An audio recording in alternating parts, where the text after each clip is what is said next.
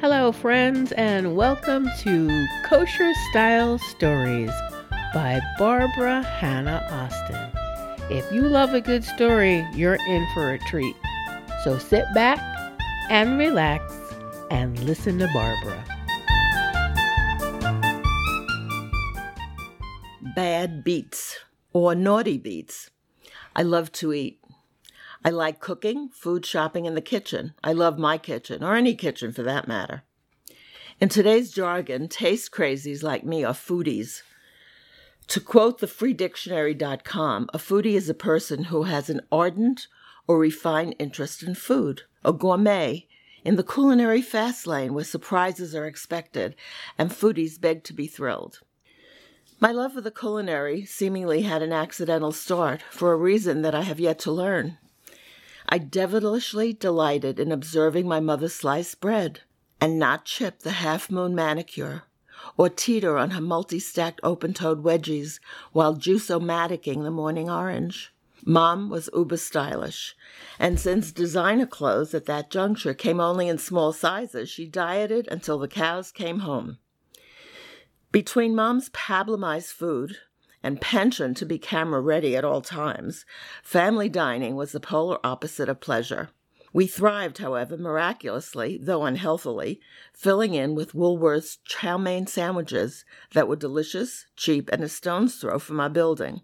But I digress. At 13 years old in home ec class, we were to make pickled beets. I was bewitched. Jews have sour pickles, but pickled beets? No. The brown vinegar bottle lived on the shelf in the bathroom, requiring me to stand on tippy toes.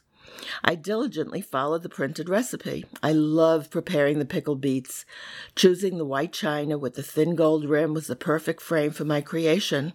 I smiled as I placed it next to the fresh from the bakery challah on the Shabbat table. As the family sat, Daddy asked how I managed to make a pickle dish without the familiar vinegar scent.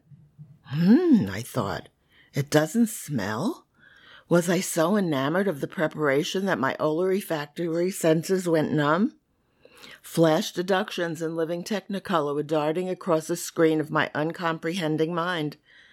I had reached that high shelf by stretching mightily and captured the other brown bottle, the one marked peroxide. Do me a favor, Mother yelled. Barbara, leave the table. Go do your homework without the radio on and keep out of my kitchen. Kosher Style Stories are written and read by Barbara Hannah Austin, with episodes produced and edited by me, E.L. Richards, for Fat Fem Media in association with Big Shtick Productions. If you enjoyed this episode, subscribe now on Apple Podcasts, SoundCloud, or wherever you're listening to this right now.